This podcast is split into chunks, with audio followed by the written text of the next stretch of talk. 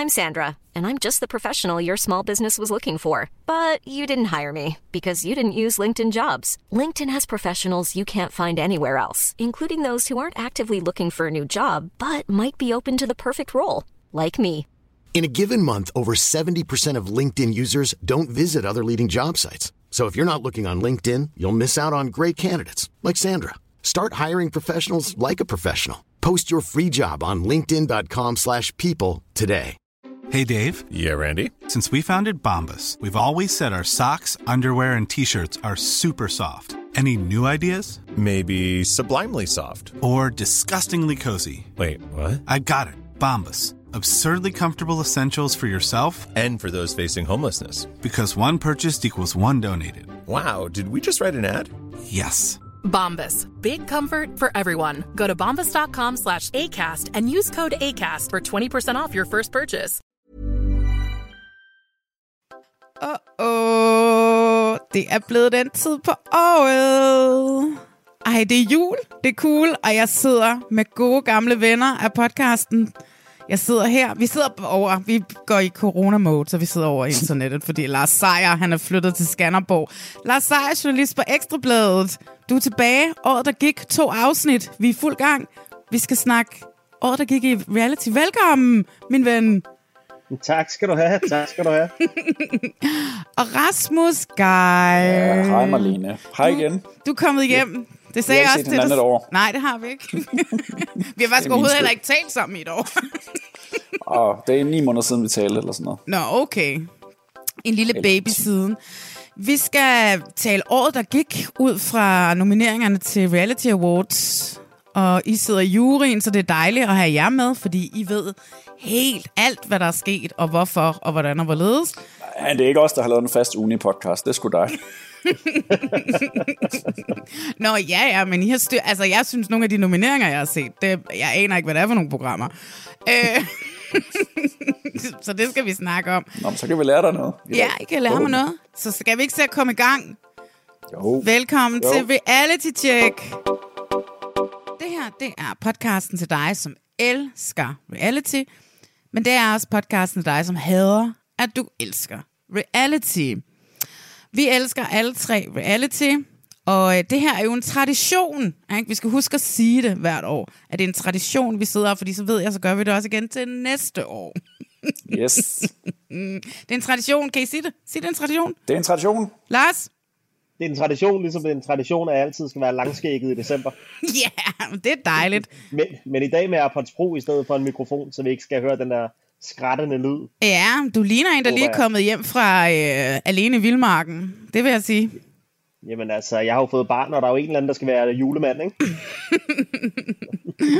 Det er rigtigt. Men det vi skal lige om lidt, det er, at øh, vi gør som vi plejer, fordi det er en tradition. Så Rasmus, du styrer kategorierne i det her første, første del af, af, af, af programmet, som jo kommer i- to afsnit. Vi kommer udkommer den første gang, så er det jo i dag, og det er lige op til jul, og så udkommer vi igen om en uge.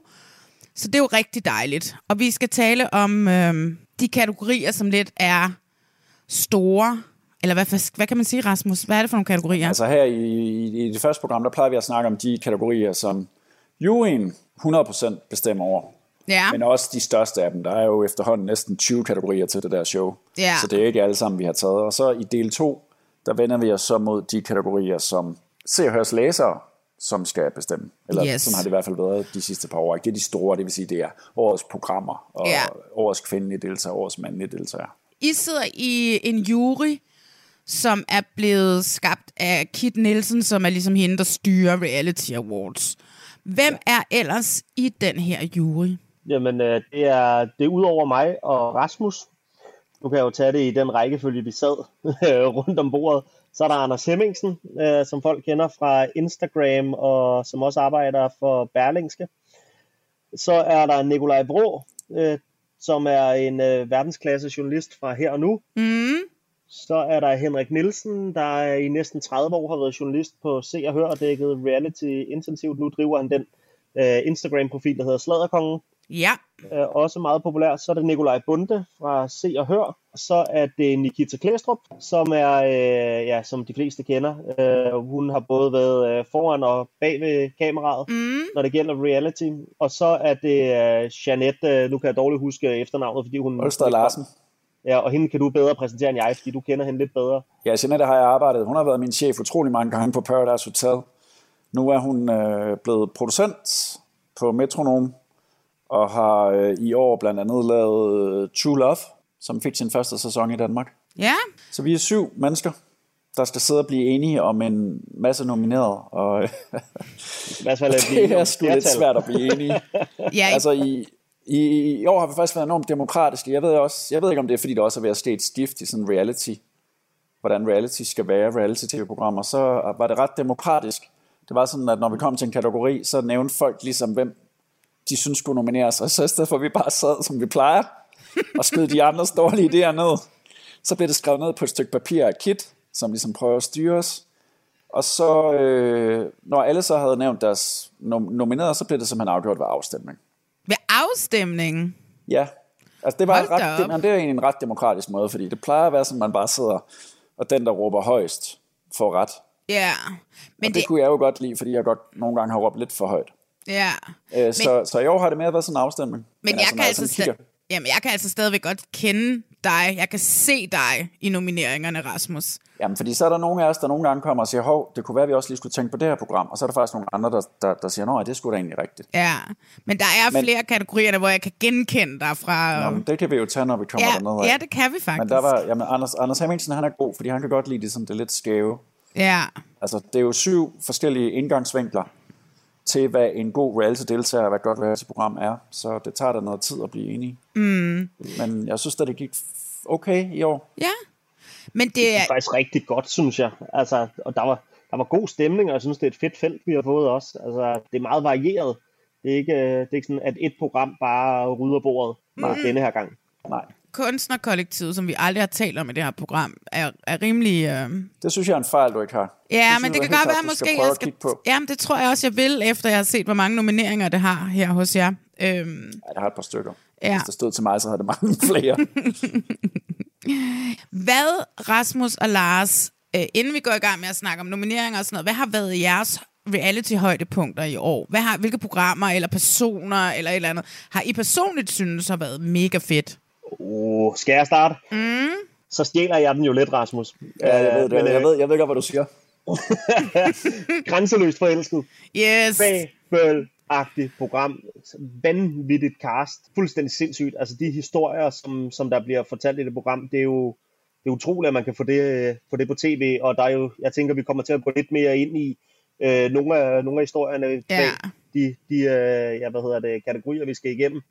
Men derudover så var jeg også, det ved jeg ikke, det var du sikkert ikke, Malene, men uh, The Bachelor var jeg faktisk også, øh, også ret vild med. Nå, jeg, har, jeg mm. synes, det er fint. Jeg ser det jo. Jeg vil også Ja, bare altså- stadigvæk gerne holde dem, du ved, accountable. Det skal man også. Men altså, altså det synes jeg faktisk var, var virkelig godt. Også bare hyggeligt at se øh, gode gamle Paradise Kasper tilbage Åh, på skærmen. så Det synes skønt. jeg også var meget hyggeligt. Ej, men det var Lige 10 skønt. år ældre, eller Ja. 11 år, 11-12 år ældre. Øh, og, så, og så synes jeg også, at man kan fremhæve øh, Robinson, som startede, som Robinson altid gør, men så ligesom bare blev vildere og vildere og vildere, og så en helt sindssyg afslutning.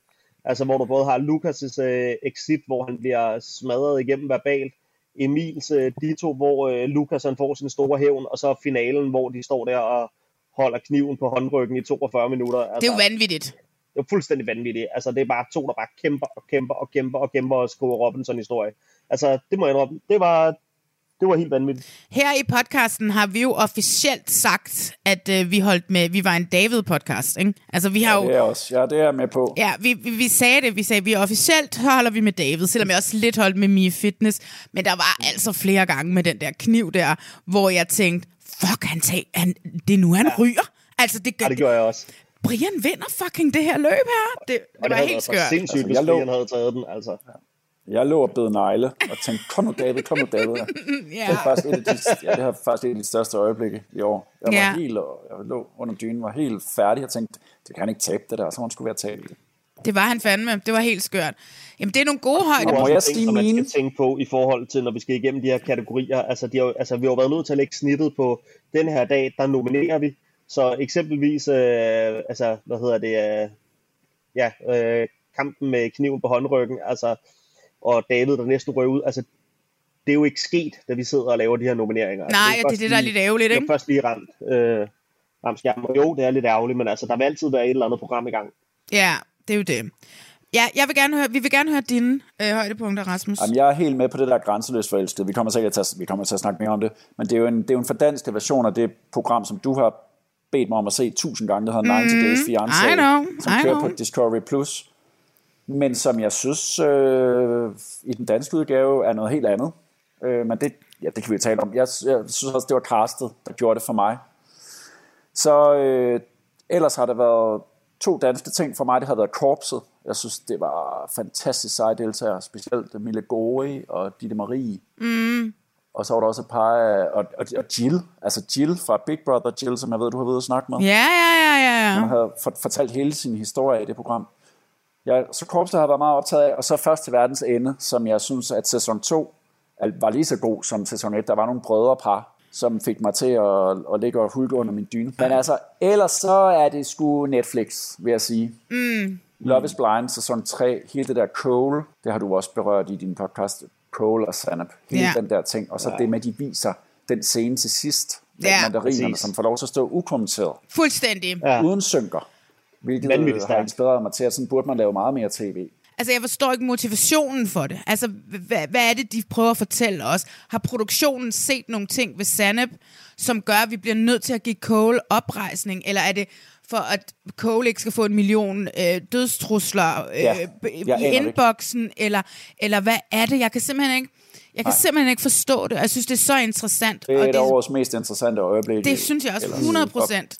Så synes jeg også, de, de gjorde det ret godt med The Mole, som var sådan et action-adventure escape room reality-program, hvor det ikke bare handler om følelser og kærlighed og dating. Og der var jeg bare med hele vejen lige ind til slutningen. Det må de lige finde ud af til en sæson 2, hvordan man lige...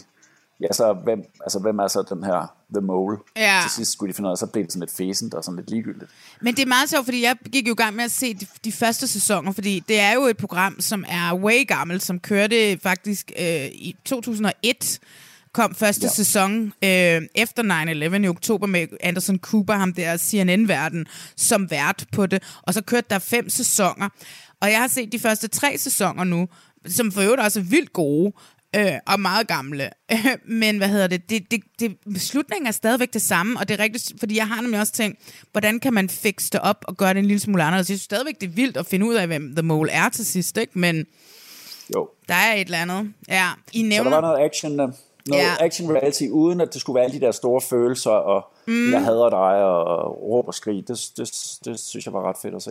Ja, Hvad, øh, hvad, hvad synes I egentlig om, øh, om The Circle? Altså det, altså, det gik jeg jo ind til at tænke, hvordan kan det nogensinde være spændende? Og jeg har, jeg har simpelthen så svært ved at slippe det igen.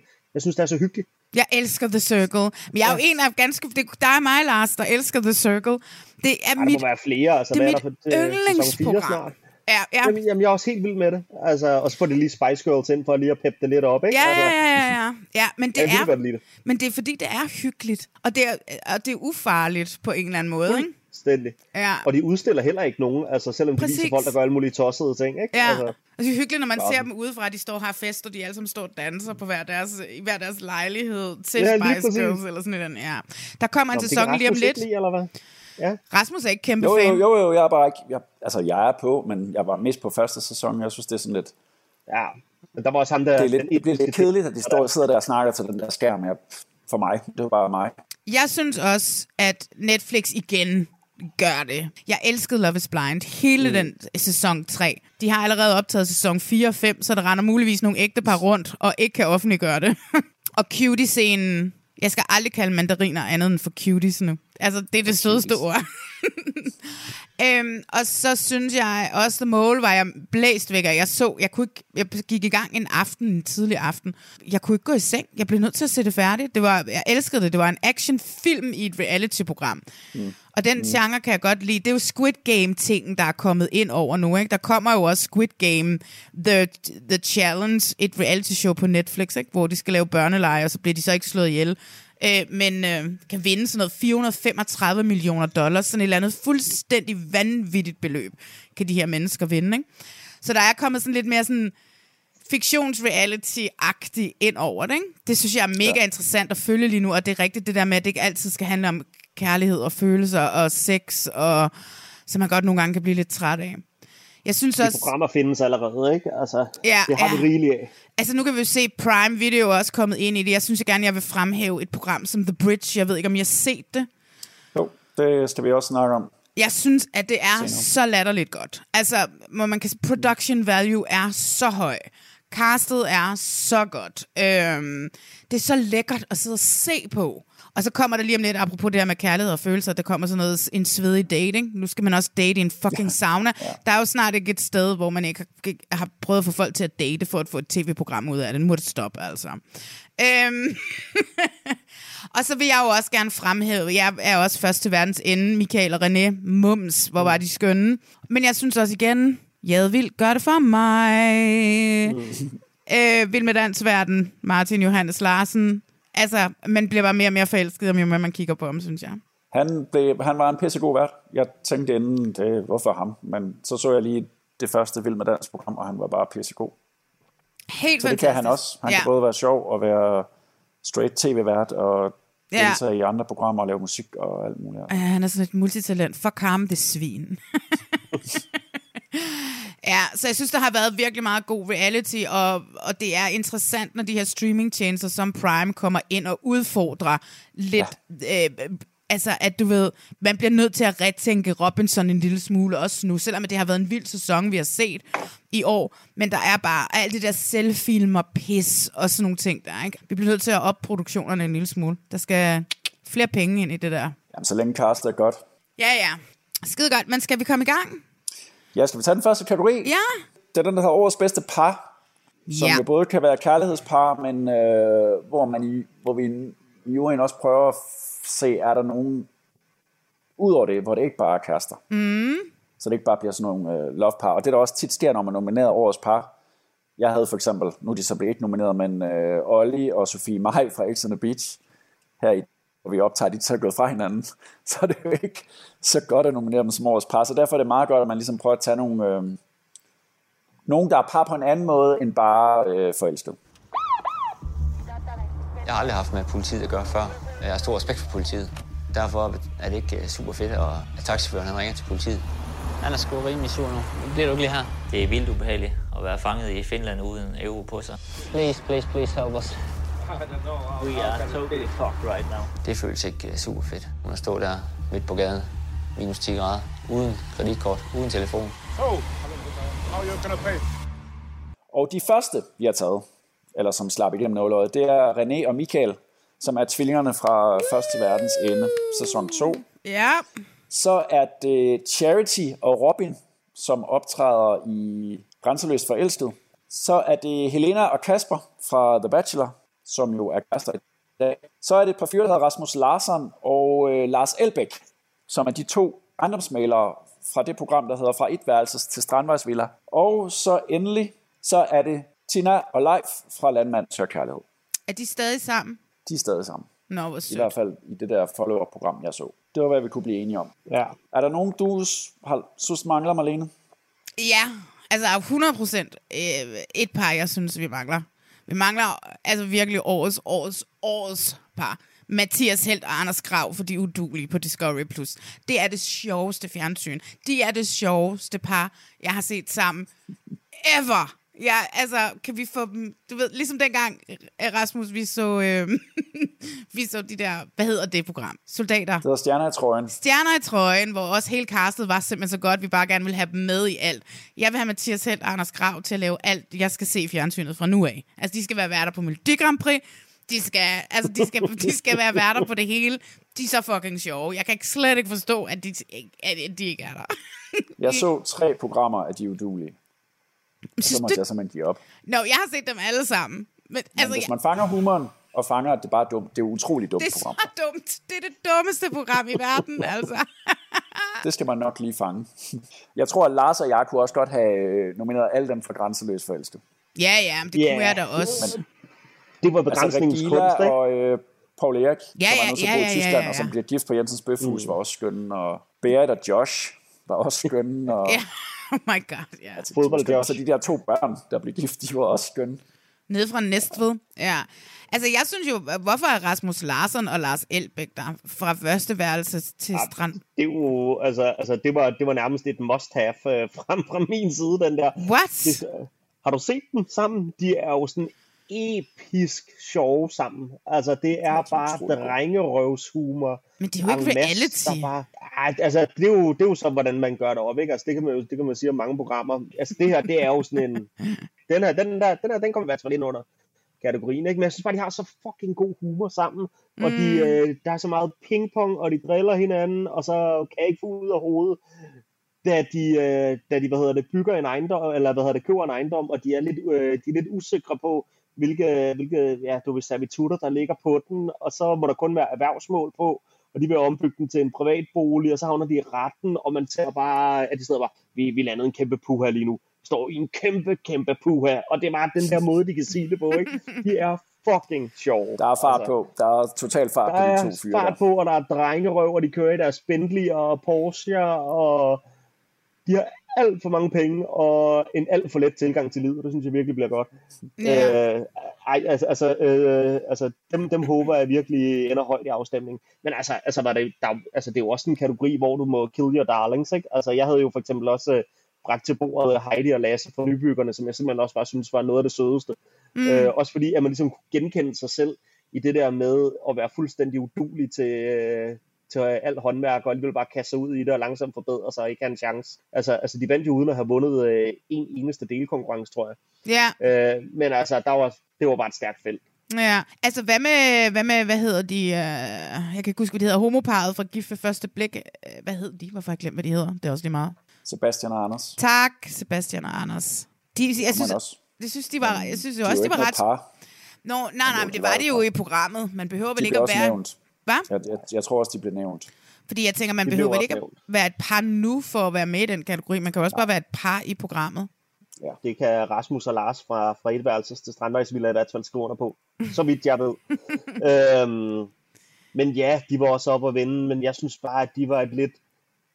Altså, altså da jeg sad og så, der havde jeg sgu mere ondt af dem end medfølelse. dem. det havde jeg for dem alle sammen. Ikke? Ja, ja, men altså, hvor, altså, du har bare en, der sindssygt gerne vil det her projekt, sindssygt gerne vil kærligheden, og så har du en på 26 år, der aldrig har haft en kæreste, der på en eller anden måde skal låses fast i et ægteskab, og den ene prøver, den anden trækker sig, desto mere den ene prøver, og det blev bare, ej, det, det synes jeg faktisk gjorde lidt ondt at sidde og se på, altså så længere frem de kom. Ja, jamen det gjorde det jo med alle parne, kan vi jo roligt Ja, ja. sige. Uh, ja. Men altså, hvem De holder ramte vi ikke med? i år. Nej, det gjorde de bestemt ikke. Hvem holder vi med? Hvem holder du med, Lars? Jeg har uh, Rasmus Larsson og Lars Elbæk, eller Charity og Robin. Ja, de vinder jo ikke Rasmus Larsen, vel? Altså. Ej, jeg vil ikke have noget imod, hvis de gjorde. Hold kæft, mand, at se dem op på scenen modtage pris. Og jeg synes virkelig, de er genial tv. Altså, det, det er på grund af dem, at jeg har siddet og set det. Nu er det Ja. så desværre slut, ikke? Jeg tror, jeg er på Ja. René og Michael. De følelsesudfordrede tvingerbrødre. Jeg er Over med Charity og dig. Robin simpelthen. Jeg er også på Charity og Robin, men jeg, hvis jeg, men jeg er sgu mere på de to tvillinger. Jeg synes, det var en fed historie. Jeg er 100% det det på. René og Michael. 100%. Jeg elsker de to mænd så højt, altså. Og altså, jeg, der var også et andet brødrepar, jeg gerne ville have haft. Altså Nikolaj og Jeppe. Det var det andet brødrepar. Og nå, dem der vandt. Hvor, hvor lillebroren var homoseksuel, Ja, og det ja, har ja. ligesom skabt noget Ja. ballade i familien. Og, og nu Ja. tog de på den her tur for ligesom at prøve at begynde at tale sammen igen. Ja. Selve programmet synes jeg egentlig var lidt kedeligt i år, men jeg synes castet, det var sindssygt godt. Altså, det var virkelig godt castet. Det var bare det der med, at de skulle holde sig inden for Europa. Altså, det blev... Øh, og, to, og de to alle sammen med de samme ruter, og de samme øh, færger og busser, og ja, det var, det var lige en sidenote, fordi nu Ja, havde ja, jeg ja, rost det ja. så meget, så nu kunne jeg ikke holde det inde længere. Jeg synes faktisk, selve programmet, det var en lille, smule kedeligt, men jeg vil godt blive enig om, castet var godt. Jeg håber, de rykker øh, uden for Europas grænser næste gang. Det gør de, har jeg hørt rygter om. Jeg ved det ikke. Jeg har bare hørt, at det gør de. René og Michael, de var, det var også gode. Ja. fik også trumfet den igennem, den der med, øh, hvad hedder det, da de løber tør for, for, øh, for hvad hedder det, euro. Og de, er, de, har, de har taget sådan en lang taxatur, så de tænkte, de kan bare hæve et eller andet sted. Men de aner jo ikke, hvor fanden de kan hæve. Hvor, hvor var det, de var? Var det i Finland, eller tog de fra Ja, Finland? ja, eller sådan ej, noget? de var i Finland. var det godt. Og Ja. politiet bliver tilkaldt, og ej, Ja. det var et godt moment. Det var et rigtig godt moment. Ja, men altså, René El Michael, Charity Robin, Rasmus Larsson og Lars Elbæk, det er sådan ligesom dem, vi, vi er der for den her sæson. Eller den her, ja. det her år. Ja. Og så kan Helena og Kasper og Tina og Leif så glæde sig over, at det er en stor jury på syv mennesker. Så det er jo ikke sådan, at bare fordi, at mig og Rasmus, vi, øh, vi sidder og nævner nogle andre, at de så ikke har en chance tværtimod. Nå, nej, nej, selvfølgelig. Og øh, I kan jo også nå ændre mening. Man, kan, man, kan man stadigvæk købe jer på en eller anden måde, hvis der er? Der er mange, der har forsøgt. Der er nogen, der har prøvet. I know. Nå, næste kategori, den hedder årets bedste caster. Mm, Og det den en går så til personerne bag, ikke, som har castet, men jeg vil sige, det er lige så meget en pris til det samlede cast i et program. Det er, ja, ja, fordi de har lavet det bedste cast. Ja, de har simpelthen sammensat de bedste mennesker, ja. som så, og så er det så lykkedes at få de mennesker til ligesom at, at lave et godt program. Men det er jo også rart, Ja. at casterne bliver anerkendt, fordi vi bliver aldrig Ja, anerkendt, nemlig. Og det er derfor, den her kategori er Jeg er jo lavet tidligere nu. Ja. Nå, de nominerede er Robinson-ekspeditionen, og så The Bachelor sæson 2. Først til verdens ende sæson 2, så står der Grænseløst forelsket, og Kunstnerkolonien på DR2. Seks anerkendte danske billedkunstnere har sagt ja til en udfordring. Den er fuldstændig smadret, mand. Jeg skal ligesom have noget færdigt om to uger. Fuck, jeg når det ikke. Tiden er tiden. De skal skabe en kunstnerkoloni på Sydfyn i idylliske Forborg. Åh, Forborg. Åh, Forborg. I to uger skal de bo sammen. Og det er, vi virkelig er fuldstændig forskellige. Det kan jeg jo godt lide. Nok sagt, Adam. Skabe kunst i samme omgivelser, som Fynbomalerne gjorde det for mere end 100 år siden. Altså, den der er ret vild, synes jeg. Jeg kender ikke noget til Fynbomalerne. Men jeg vil meget gerne. Står der en kunstner og har lavet den her augmented reality-skulptur. Og til sidst lave en stor fælles udstilling. Ikke så meget plads til at gå tilbage. Når man er i Forborg, så skal det sgu også være sådan et sted her, ikke? Hvad vil kunstnerne få ud af at bo og arbejde sammen i 14 dage i helt nye omgivelser? Det helt rørt. Og vil det lykkes dem at skabe nye værker, inspireret af Sydfyn? Jeg elsker mit arbejde. Jeg elsker deres stress og deadline. Det er da lige mig. Åh, oh, det er hårdt. Det var vildt, det der gang, ja. Så der Det er kommer en lille joke, der er kun fem nomineret. Øh, fortæl mig om det her kunstnerkolonien. Hvad er det for noget? Det er et program, hvor seks kunstnere mødes et sted i Danmark. Og så er deres mission, at de i løbet af 14 dage skal lave en udstilling sammen. Så det lyder meget som DR2-agtigt. Det kan også godt være, det er det, men, men i det der møde mellem de her kunstnere, som alle sammen er sådan nogle helt, altså virkelig sjove personager. Der er Mhm. virkelig meget personlighed i, Ja. i kunstnere. Så opstår der bare et eller andet magisk, synes jeg. Og Ja. det var der så flere, der gjorde, så det lykkedes at, at få den igennem. Nå, fedt. Men det, altså, jeg kunne også lige godt have sagt uh, X on the Beach 7. den har jeg slet ikke Jeg synes set. også, den det var et stærkt cast. Ja, jeg synes, at det er en, en fed gruppe, jeg har lavet der. Jeg synes, at det er fedt at Robinson-ekspeditionen, men jeg synes, at The Bachelor, som jo kun hedder Bachelor i Danmark, det skal vi lige huske.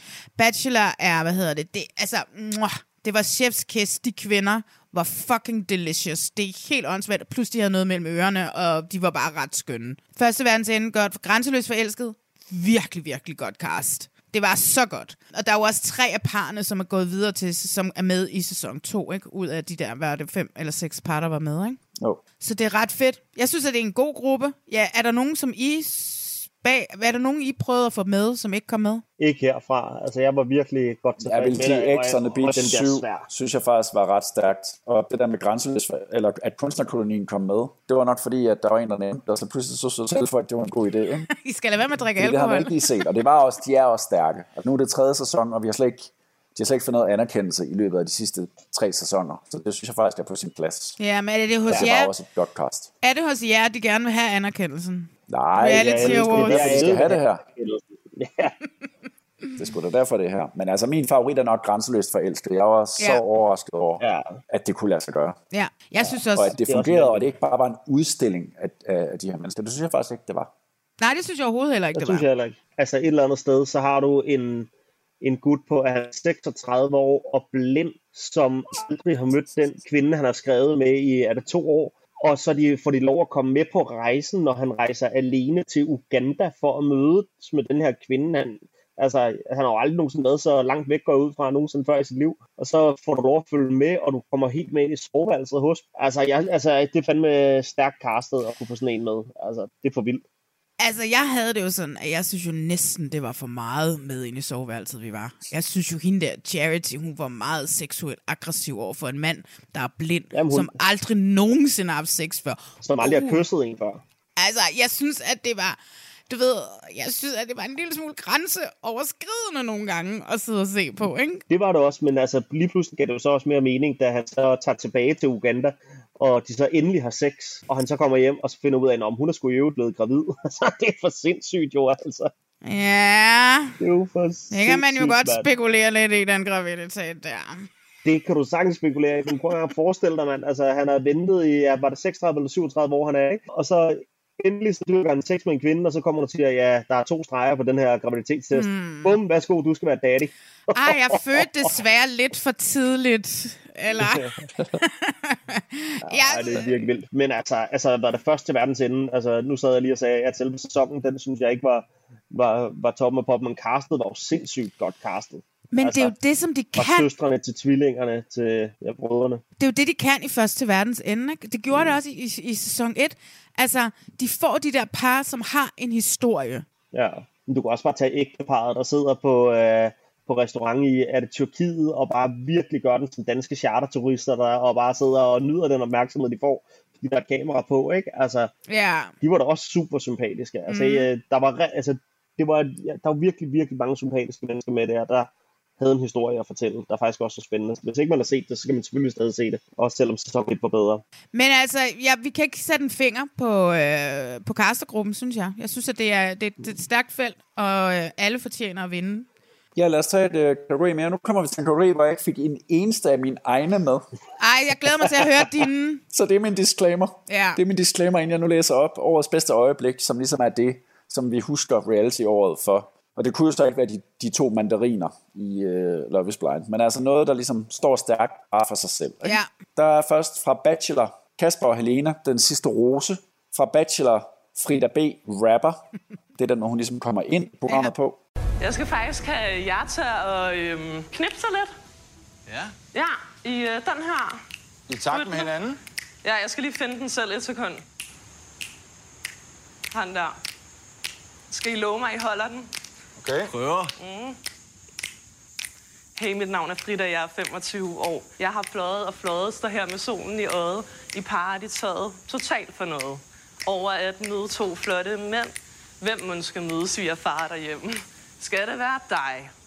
Kasper Skak, en tur til Jylland og hobby høstak eller dig? Philip Bav med surf og garn og et spændende erhverv.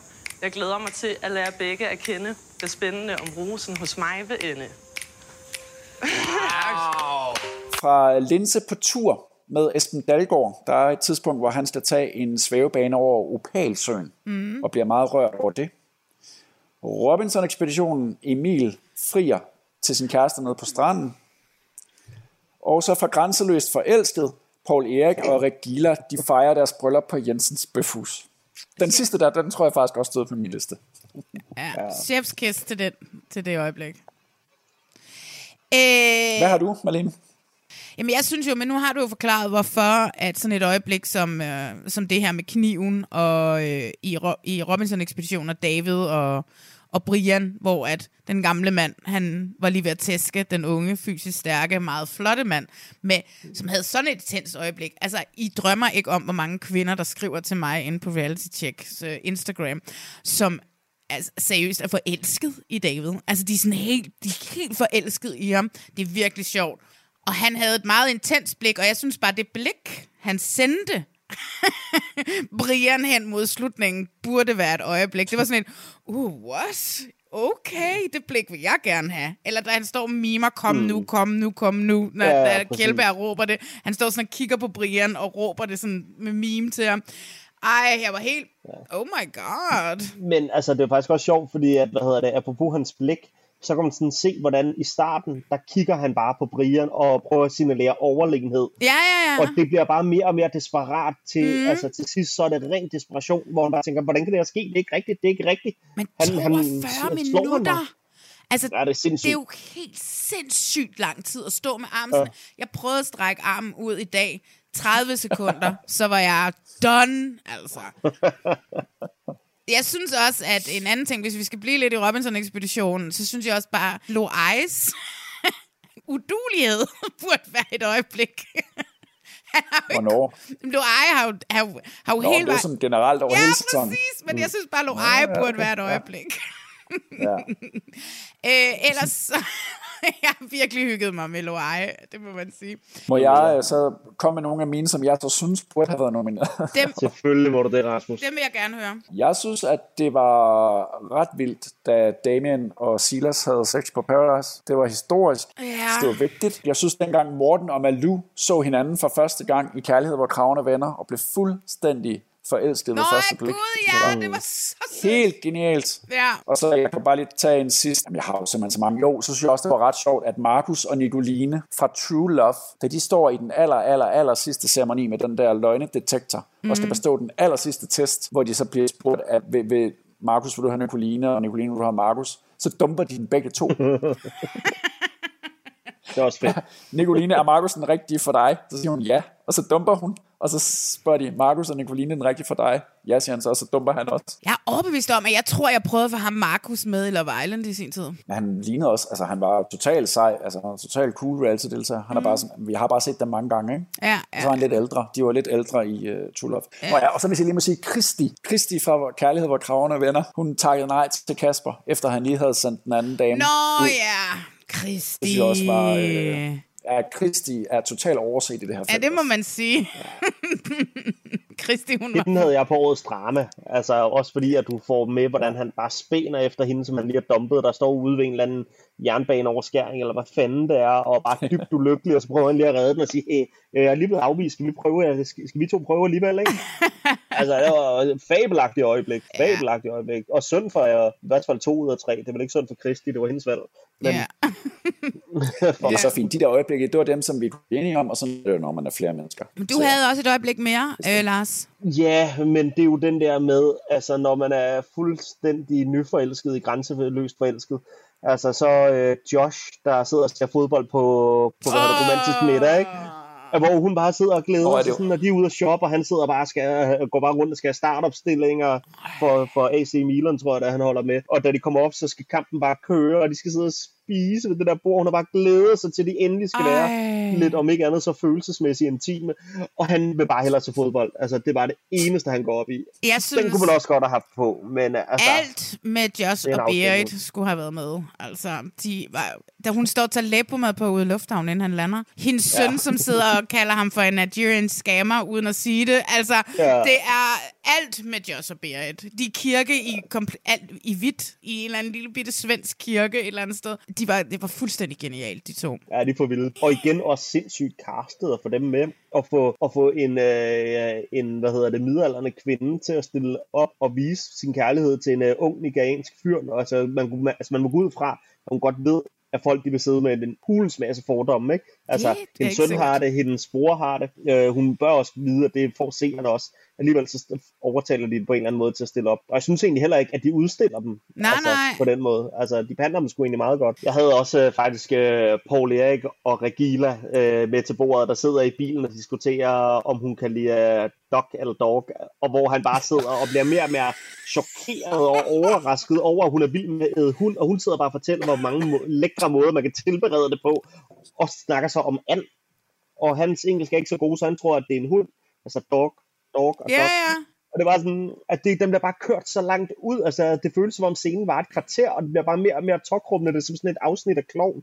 Den var også vild med. Men altså, der kan jeg huske, at vi sad øh, til julemiddagen og tænkte, okay, de har lavet så meget godt. Vi er også nødt til at holde os til én ting. Jeg og synes, det blev at, så øh, bryllup på Jensens Bøfhus. ja, men jeg synes ja. Dog Dog-tingen. Ja, det var fucking Og da man sjovt. kunne se, der sad en tilrettelægger på bagsædet. Og Ja. det eneste, jeg sad og tænkte, da jeg så den der scene, det var den der tilrettelægger, der bare sidder og tænker, mm, årets øjeblik til Reality Awards in the making siddet- right han- now. Han eller hun har bare siddet og danset på bagsædet Ja, og tænkt, fuck, det er vildt det her. Men sådan er det nogle gange, når man forelsker sig grænseløst. Så kan der opstå nogle sprogbarriere. Lige præcis. Og så må man jo se, hvad der kommer i gryden. Ja, det var fandme episk. Skal vi komme videre? Lad os tage en kategori mere. Mm. Den hedder Årets bedste drama. Og det kan jo så både være noget i programmet, det kan være noget ude på programmet, det kan være et enkelt moment, det kan være ja, rigtig, rigtig mange forskellige ting. Mm. Og her er de nomineret. Ja. Sille og David fra Paradise Hotel 18, som stadigvæk kæmper om, hvem der egentlig har ret til de der penge, som David vandt. Så er det fra Bro og Jasmin-programmet, som ligger på Discovery Plus, at Jasmin kommer hjem og ser, der er kondomer på bordet hjemme hos øh, Bro. Så er det Katarina og Elviras hæftige skænderi i Diamantfamilien. I det første program i den nye sæson, de stænder sig med Elviras kæreste, og øh, Katarina får lige fortalt sin datter, hvad hun synes om ham. Så er det, da Benny smider Tanja ud i Gifte Første Blik. Stop. Jeg gider ikke at høre dit skuespil og din lort. Altså, ved du, hvad du gør nu? Du pakker dine ting, og så tager du hjem til Jylland, eller hvor du tager hen. Jeg gider ikke nu. Og så deler vi de bryllupsgaver, og så er færdigt. Jeg gider simpelthen ikke at høre på skuespil og alt muligt, altså. Øh, det, det, det, Det er helt i orden. sådan er det. Det gider jeg simpelthen ikke høre.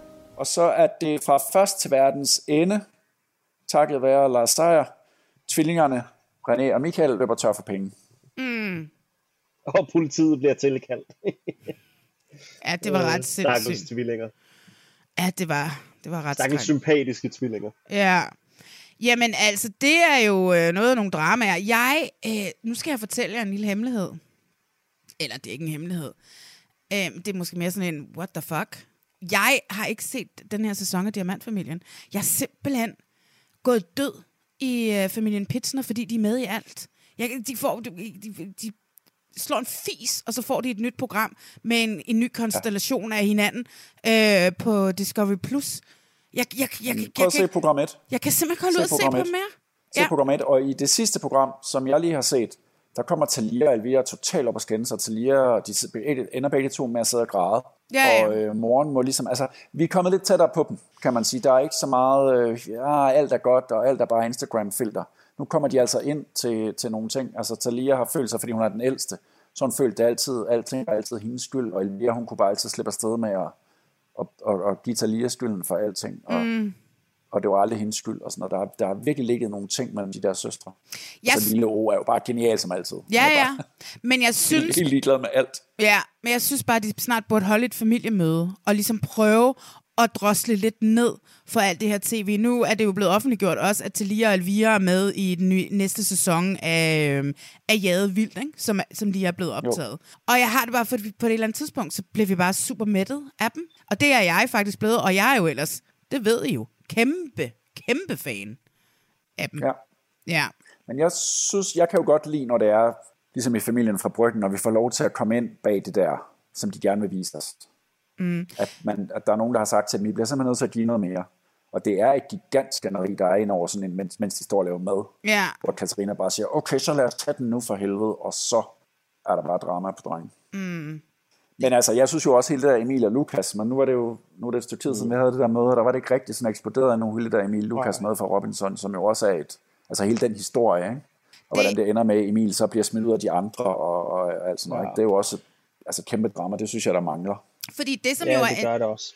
Det, som jo er lidt interessant ved, at når, når Emil så bliver smidt ud, det er jo fordi, de andre har snakket sammen ude på den anden side. Ikke? Altså Morten siger, jo. jeg har ikke oplevet et bedre menneske. Altså Emil ja. Har været ikke andet end sød over for mig, men jeg har hørt ting, han har gjort og ting, han har sagt, hvor at i bund og grund, i går sådan virkeligheden blandes ind i reality-formatet, fordi de ikke er blevet holdt adsk- adskilt, efter de er kommet ud. Og så er der jo, en, altså, der er der jo nærmest truffet en beslutning om en fælles hævn her, ikke? Jo. I hvert fald, uden at jeg ved det. Og, øh, altså, det er øh, den klassiske kongens død i Robinson, Mm. som man jo ser år efter år efter år, en, der har styret spillet og været blandt de bedste i konkurrencerne, lige pludselig bliver slagtet, og her der er det bare på en brutal måde, hvor han jo bryder grædende sammen og nærmest undskylder og sådan, jeg håber ikke, I vil se mig som et menneske og bla bla bla, ikke? Det er, Jo, når et altså, menneske det- skal det sidde og synes jeg sgu påpege, at de er et godt menneske, så er de ikke et godt menneske. Ja, Jo, men det er han, fordi, at de er blevet kaldt et dårligt menneske han, direkte, han faldt fuldstændig som berettiget. Altså, jeg, han... Jamen, det, jeg, gjorde han da, det gjorde han da sikkert, men altså, altså, det er alligevel sådan, altså, det er alligevel gribende, at han sidder sådan nærmest og beder om tilgivelse. Det synes jeg skulle være meget stærkt. Jeg har ikke en skid til overs for ham. Ikke en skid til overs for ham. Men jeg synes, at den burde jo være der, men det igen, nu har jeg jo lært, at I har et skæringspunkt, og det er ikke alt reality, som når at blive set. Øhm, og til næste år, der er en Robinson-ekspedition med et andet drama, som kommer med i stedet for, ikke? Lige præcis. Så kunne man også godt snakke om, altså hele det der ve- veganergate med Sten og Mette ja. i Gift til første blik, oh. synes jeg jo også var en klar favorit. Ja, Men nu ja, tog vi så Benny Smed og Tanja ud, fordi det er jo ligesom... Det var også vildt. Det var også vanvittigt. Ja, Det, det var, vildt. vanvittigt. Altså, og det- også bare det der med, at hun sidder og siger næste gang, de er ude og køre bil sammen, hvor han henter hende inde på hovedbanen næste gang, de skal se hinanden, hvor hun siger en synk, at det gjorde ondt. Altså, det triggerede mm. hende at skulle sidde, så det har været en voldsom oplevelse. Det er også Ja, det, der- altså, selvfølgelig har det det. Ja. Altså, øh, møg ubehagelig situation at stå i, og så endda med et kamera stukket i snotten, ikke? Ja, ja, ja. Øhm, Sille og David i kampen om pengene fra Paradise Hotel. Jeg sad og gennemlyttede vores øh, podcast fra sidste år i går. Der snakker vi om det her, faktisk. og øh, ikke, at, ikke at, at kampen kommer, men at vi snakker om, at, at han har lovet hende pengene, og hvad kommer der til at ske? Og jeg sidder og Mm. siger i podcasten, jeg siger sådan, man kan jo ikke bare lave en bankoverførsel, fordi at bla bla bla. Men det blev så til en anden form for kamp, øh, fordi han ikke holdt ord.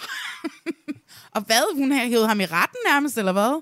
Ja, jeg ved faktisk ikke, hvad status er, men øh, det er jo alligevel lidt sjovt, fordi altså, de har jo en mundtlig aftale, hvor man så, altså, hvor David i bund og grund kunne gå ind og bestride den, men kort før det slog op, der var han jo inde i Ekstrabladet i et tv-studie, mm. hvor ja. han igen lover, at hun nok skal få sine penge. Så altså, det er, det er sort på hvidt. Altså, altså var det, jeg havde jo faktisk, øh, hvad hedder det, Kasper, der bliver droppet af Kristi på her under årets bedste drama. Mm. Apropos det, vi snakkede om tidligere. Men Ja. øh, den kunne så ikke, øh, den kunne så, ja, ikke lige være flertal for. Øhm, og ellers så havde jeg faktisk kun nogen med, der var dårligere end dem, der endte med at blive valgt, faktisk.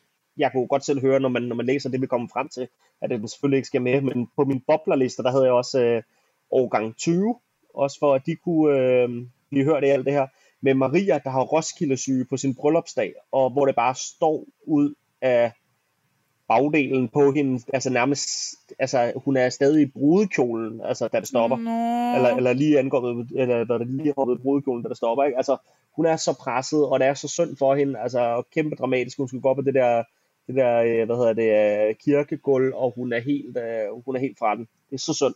Kæmpe drama, men altså, det, kan jo ikke, øh, det er ikke noget, der kan battle med, med det, vi allerede har valgt. Jeg synes faktisk, den har ramt meget. ja. Selvfølgelig skulle der have været Jeg skrev også, på, øh, men- jeg havde også øh, det der corona-udbrud på Paradise med. Altså, det, er jo- der sker jo simpelthen det, der ikke må ske. At Hvordan deltagerne fanden får er corona. det sket, ikke? Altså, det kan man jo undre sig Ja, over. det er jo ikke til at vide. Altså, fordi nu var jeg, jeg har jo været med nede her på sæson 2, nu er det på sæson 1.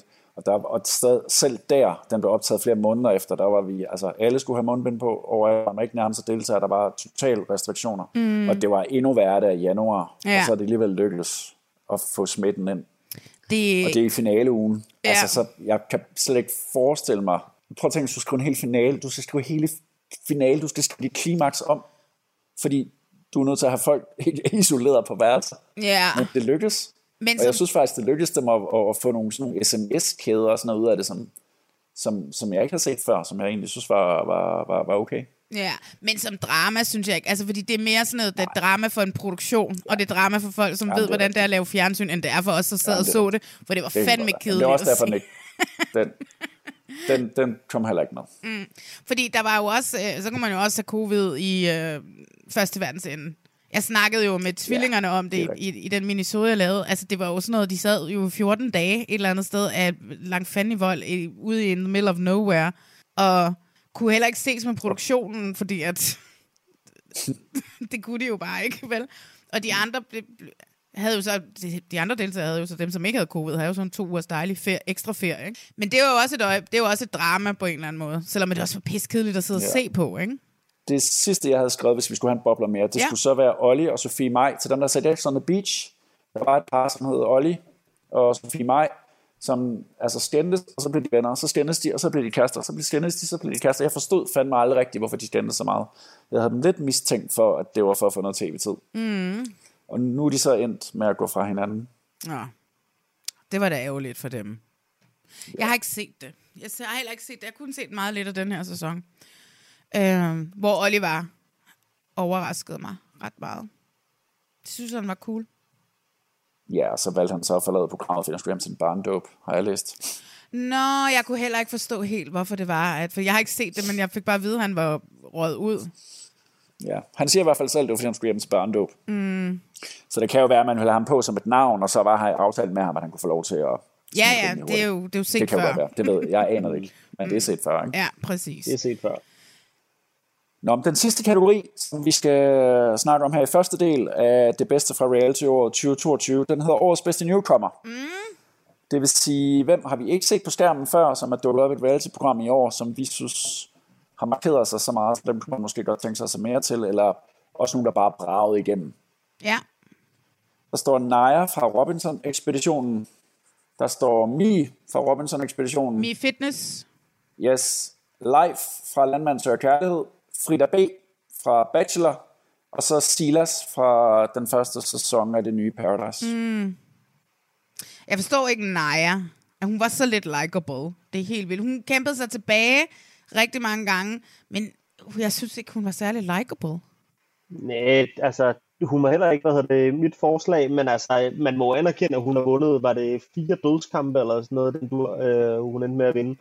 Øh, og hun kommer også hele vejen til finalen, hvor hun så godt nok falder igennem med et brag. Øhm, men altså, hun gjorde det meget godt, og hun kom også med et episk citat om, at hun i hvert fald ikke var taget til Robinson for at sidde, øh, for at sidde alene på en øde ø.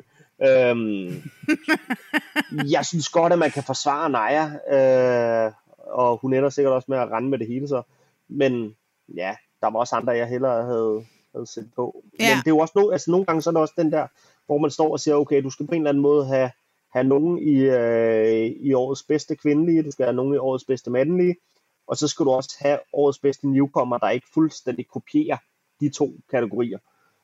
Øhm, så altså, på den måde, så kan man sige, at nogle gange så er der også en grund til, at, årets, at, at, at en deltager ligger i årets bedste newcomer, og ikke årets bedste kvindelige eller årets bedste mandlige. Nu er Naja så også i årets bedste kvindelige, men Mm.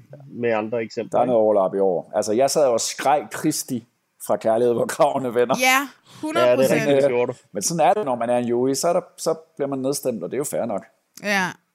Jeg sad og råbte Kasper, Jimmy eller Morten fra selv samme program. der, var heller ikke nogen af dem, der kom på. Nej. Øhm, Nej, også så Adam fra ærgerligt. kunstnerkollektivet sad jeg også og råbte på. Øh, Ja. han kom så heller ikke igennem der. Jeg sad også og råbte Karl fra også. X8, men den er også svær, fordi han, vi kun havde set så få afsnit på det tidspunkt. Så ja, Ja. Altså, Mi Fitness elsker jeg jo, så hende holder jeg jo med i den her kategori. Ja. Altså, jeg elsker Mi Fitness. Ja, hun var også god. Hun var fantastisk. hun var god. Ja, men jeg kan også godt lide, altså Frida B. gjorde det også for mig. Ja. Fordi hun er det der, altså vi fik slet ikke snakket ordentligt om det der fucking rap, hun lavede, som jo er en klassisk øh, ankomst på øh, i The Bachelor. Man har en lille gimmick med, så man bliver husket, og hun kommer gående ned den der røde løber, og har lavet det, det der rap. Altså, ja, hun har jo også fået en podcast på Podimo og sådan noget. Hun skal nok klare sig, ikke? jeg kan virkelig godt lide øh, Frida B. Mange af de kvinder der var ret seje. Ja, ja det var der. Øh, virkelig mange. Det var, en, det var en virkelig god kvindesæson. Kan vi snakke om, at øh, der jo kommer Bachelorette? Kan vi lige vende den? Ja, hvad siger du til det? Ja, bliver det en af kvinderne fra den her sæson, eller hvad hedder det, bliver det en, som de har fundet udefra, eller kommer der to? Fordi hvis der kommer to, det er sindssygt svært at finde mænd til reality. Altså, hvordan har de tænkt sig? Hvad tænker du, Lars? Du kan jo vildt godt lide det der det danske og to øh, bachelor bacheloretter. Altså, altså jeg tænker, hvis du har to bacheloretter, øh, så er det vel endnu nemmere at finde mænd til det. Så- Hvorfor? Ja, fordi at, øh, altså, hvad er det, så er der to stykker, som folk de kan tænke, okay, hende der vil jeg gerne ned og møde. Øhm, altså, så er der vel større ud... Øh, større, øh, ja, Mænd større gider jo ikke at lave datingprogrammer, hvor de kun skal snakke om følelser. Det er jo så svært. Det er pissesvært, det tror jeg gerne på, men altså, altså, hvis der er to kvinder, som de kan sidde derhjemme og tænke, fuck, hun er alligevel sød, hende der, hende vil jeg gerne møde, så er der vel større sandsynlighed for, at de, for at de gider det. Jeg, jeg er sindssygt spændt på det. Altså, for det egentlig så kan jeg ikke helt se, hvorfor jeg ikke skulle tro på, at de kunne lave noget godt, fordi du kan bare se på, Robin, øh, på Robinson, øh, hvad det, du kan bare se på, øh, på Bachelor, ikke? De, både sæson 1 og sæson 2 har de jo haft det vildeste cast, så så må vi se, om de kan leve op til det i den kvindelige udgave, men hvorfor ikke?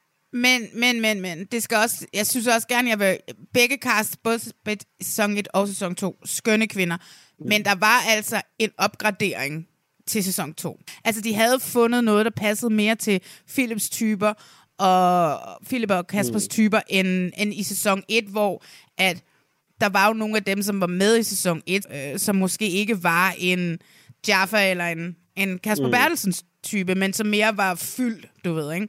Der, var god, der har været meget mere god, god grund til, at der kunne have været mere konkurrence i sæson 2, end, end, men det, det er de jo så bange for ja. på TV2, at, at skabe drama og ja, sådan men ikke? altså, altså, altså, jeg synes da også, at der var god konkur- øh, konkurrence. Altså, du havde da øh, Philip, altså han snavede da halvdelen af hytten, gjorde han ikke? Nå, jo, det var også det, jeg siger, at, at der har været mere for konkurrencen, i, men, ja. men, men de tør bare stadigvæk at lave det store drama TV2, som de, i forhold til, hvad de kunne lave, ikke?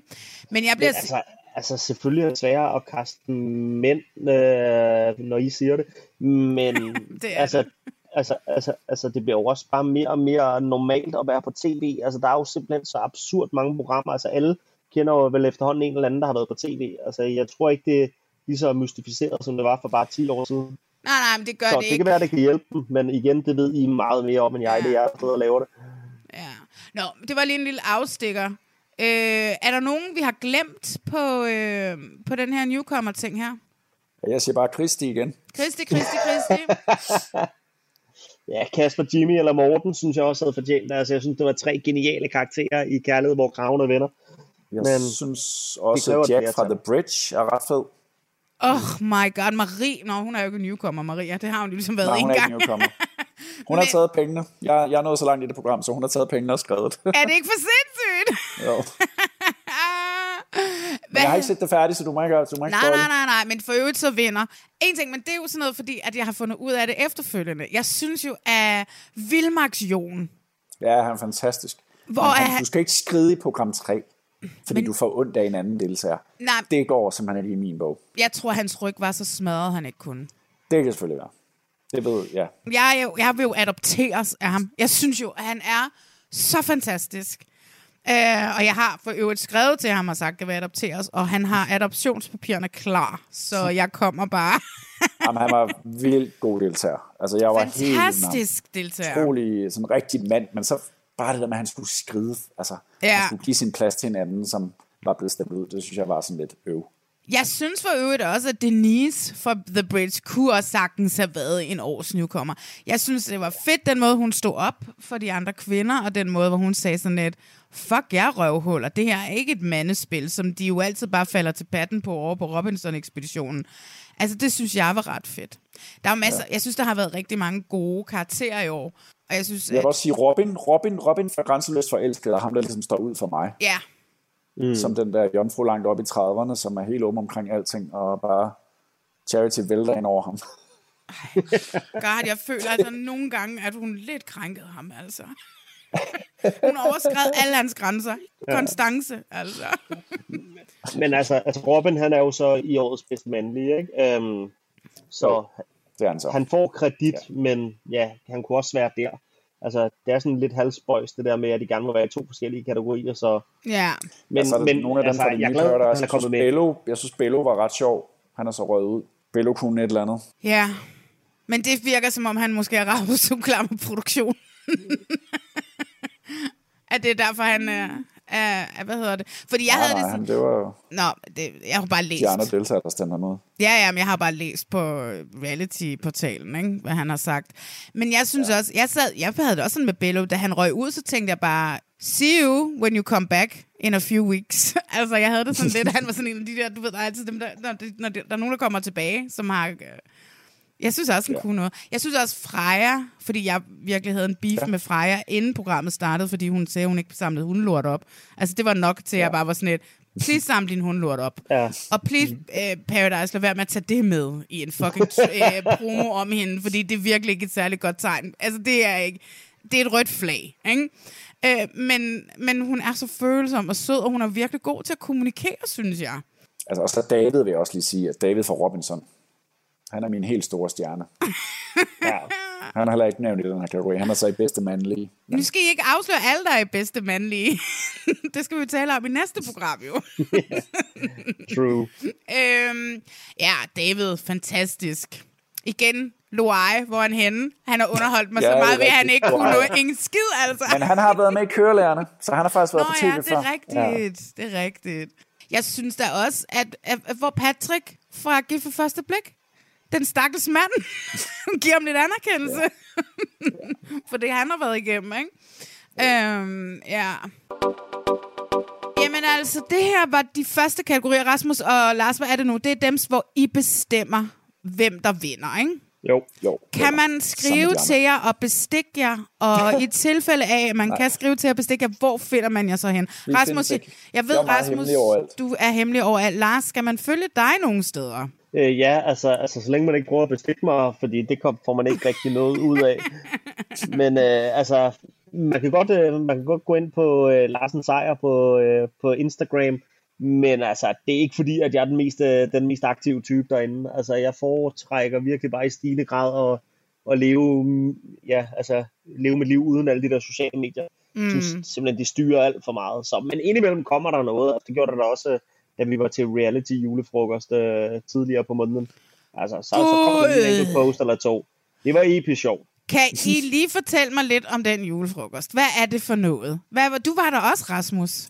Jamen, jeg kom heldigvis Du kom først senere. senere, ellers var det gået helt galt. Hvilket vil sige, at du gik faktisk glip af, af sejr for Robinson, der, øh, der står på den røde løber og fortæller, at han er i bil. Og så vinder han en flaske sprut, som han bare lige bunder i et hug. En flaske Øh, noget gajols, halløj. Han ja, bundet i ja, et sådan hug. en gajol, halløj. Nej, det er sejr fra Paradise. Ja. Ikke sejr fra Robinson. Nej, øh, sejr for Paradise. Øh, jeg Robinson? Ja, sorry. Øh, ja, fra hvad hedder det, Paradise, som så bunder den her flaske gajol og altid, og bare tænker, hvad fuck sker der? Så måtte han også erkende bagefter, okay, han skulle nok ikke tage bilen øh, hjem, så det var, det var da altid noget. Så var der, ja, der var bare folk fra reality fra alle, ja, fra ja, alle programmer, tror jeg nærmest, der bare hyggede sig og havde det fedt, og der var en god stemning, synes jeg. Det var, selvfølgelig var der også lidt drama. Altså Patrick, der blev, altså Patrick fra Paradise, der bliver skubbet ind i et juletræ og bliver smidt ud til folk, der skændtes, og ja, drama var der en masse af, men det var ikke på sådan en ond måde. Altså, der var absolut ingen ond stemning. Der var en glad stemning, der var en god stemning, og jeg håber... Ja, det var sådan en hissig stemning, men det var ikke sådan aggressiv. Det var ikke aggressiv, men det var... Overhovedet Altså, ikke aggressiv. det var Øh, men en, hvad det, intens stemning, kunne man måske mere sige, fordi at der blev jo bare, altså der skete jo noget i alle, i alle hjørner hele tiden. Ja, det var helt vildt. Og både, altså både Silla og David var der, ikke? Og David var der med Line Maria LM i miljøet, Ja. som jo er edge med Niklas, som havde som været hende utro med Kristel, som også var der, og der var bare sådan, puh, i alle hjørner var der bare sket, der bare ting og sager. Hvad hedder det? øh, Det er jo et reality-program, men nu har jeg et spørgsmål, ikke? som hedder integritet, og skal juryen omgås? Øh, alle dem der, de nominerer? Altså, altså det er jo ikke fordi... Nej, det er jamen, jeg er så ligeglad. Det er virkelig kun for sjov. Altså, altså hvad hedder det, det, øh, jamen, det er jo faktisk et, hvad hedder det, relevant spørgsmål, men altså, hvad hedder det, det er jo heller ikke fordi, at der er nogen af os, der sidder og tyller, og hvad hedder det, tyller shots med deltagerne, men til gengæld, så hilser man lige, når man mødes, og jeg gik, gik fra, øh, for eksempel direkte ud på toilettet og stod ind i Niklas, sagde pænt goddag, hvordan går det med dig, og så ned igen og fest med de andre, fordi der er også nogle, der, altså, der er også mennesker til stede, det kan være medhjælpere fra Reality Awards eller lignende, som ikke laver reality. Men ellers så sidder vi jo bare i juryen og hygger sig. Altså det er jo ikke sådan, at man sidder på skødet af de der reality-deltagere. Tværtimod. Altså, vi var et par stykker, jeg kom først klokken 10, og det var du ret sur over, Lars. Men Ja, du lukkede og slukkede til gengæld. Men altså, vi behøver jo ikke at være med til den fest. Det er fint nok. Altså, jeg har jo været til Reality Awards, og jeg ved godt, hvor sjovt det er. Det er jo sådan den der aften også, hvor folk fra produktionsverden går amok på sådan en helt en måde. Men altså, jeg har set producenter, jeg har altid set gå hjem som den første og være rigtig, oh my god, så fine og, og, og gode og alt muligt, som bare går amok til Reality Awards. Det er som om, at det er bare øh, lovligt at gøre den dag. Men vi behøver vel ikke at tage med til deres julefrokost. Igen. Nej, altså, men nu bliver man jo inviteret, ikke? Altså, så var der nogle reality-deltagere, der bliver inviteret, juryen bliver inviteret, medhjælpere bliver inviteret. Det er jo bare sådan en, øh, en fejring omkring eventen Reality Awards, og så er de folk, der er med til at eller bidrage til det på den ene eller anden måde, de er så velkomne. Ja. Og det var jo det var brandhyggeligt. Og de aner ikke, hvem vi er. Altså, De det er aner ikke, hvem vi er. fedt. De aner ikke, hvem vi er. Det er også så fint. Det er bare for, Det at, er give, så det, det er bare for at, at give jer lidt gas, ikke? I kan tage den. I kan tage den. Altså, gas. altså det her arrangement, det skal være gas, og den der så bliver alvorligt og tv-prisagtigt, og Ja, ja, præcis. Øh, man skal se alle programmer fra ende til anden, for at kunne have en mening om dem og sådan noget, så, så fryger det jo lidt af det. Ikke? Oh my god, så kunne jeg ikke lave den her podcast, fordi der er fandme mange programmer, jeg ikke har set fra ende til anden. Prøv at høre, vi skal, vi skal holde jul lige om lidt. Uh, jeg tænker, I skal pakke de sidste julegaver ind. Jeg skal jo ikke rigtig lave så meget, men uh, det er fint nok. Næste uge her, no, vores nytårsspecial, eller den, som kommer lige op til nytår, der skal vi blandt andet tale om... Uh, årets programmer. Øh, vi skal tale om årets kvindelige og mandlige deltagere. Og så skal vi jo selvfølgelig, venner, vi skal jo kåre vores personlige årets skurk og årets helt. Den årets skurk, den var faktisk nem for mig i år, vil jeg så sige. Altså, jeg har heldigvis i gårs øjne en uge til at tænke over det, for lige nu så ved jeg det faktisk ikke. Jeg er overhovedet ikke i tvivl. Jeg er overhovedet ikke i tvivl. Nå, men det kan være, at vi alle sammen skal råbe det i munden på hinanden, øh, for det er sikkert er den samme, når nu vi når til. Men prøv at høre, det var så fedt, at I gad lige at være med her i øh, vores første år, der gik. Og så ses vi jo igen om en uge. Det gør vi. Kan I tak, have en rigtig god... Komme. Jamen, det var så let. Og kan I have en rigtig, rigtig god jul. Lige måde. Vinke, vinke. Og god jul derude. Imagine the softest sheets you've ever felt. Now imagine them getting even softer over time. That's what you'll feel with Bowl and Branch's organic cotton sheets. In a recent customer survey, 96% replied that Bowl and Branch sheets get softer with every wash. Start getting your best night's sleep in these sheets that get softer and softer for years to come. Try their sheets with a 30-night guarantee. Plus, get 15% off your first order at bowlandbranch.com. Code BUTTERY. Exclusions apply. See site for details. Even when we're on a budget, we still deserve nice things. Quince is a place to scoop up stunning high-end goods for 50 to 80% less than similar brands. They have buttery soft cashmere sweaters starting at $50, luxurious Italian leather bags, and so much more. Plus, Quince only works with factories that use safe, ethical, and responsible manufacturing. Get the high-end goods you'll love without the high price tag with Quince. Go to quince.com/style for free shipping and 365-day returns.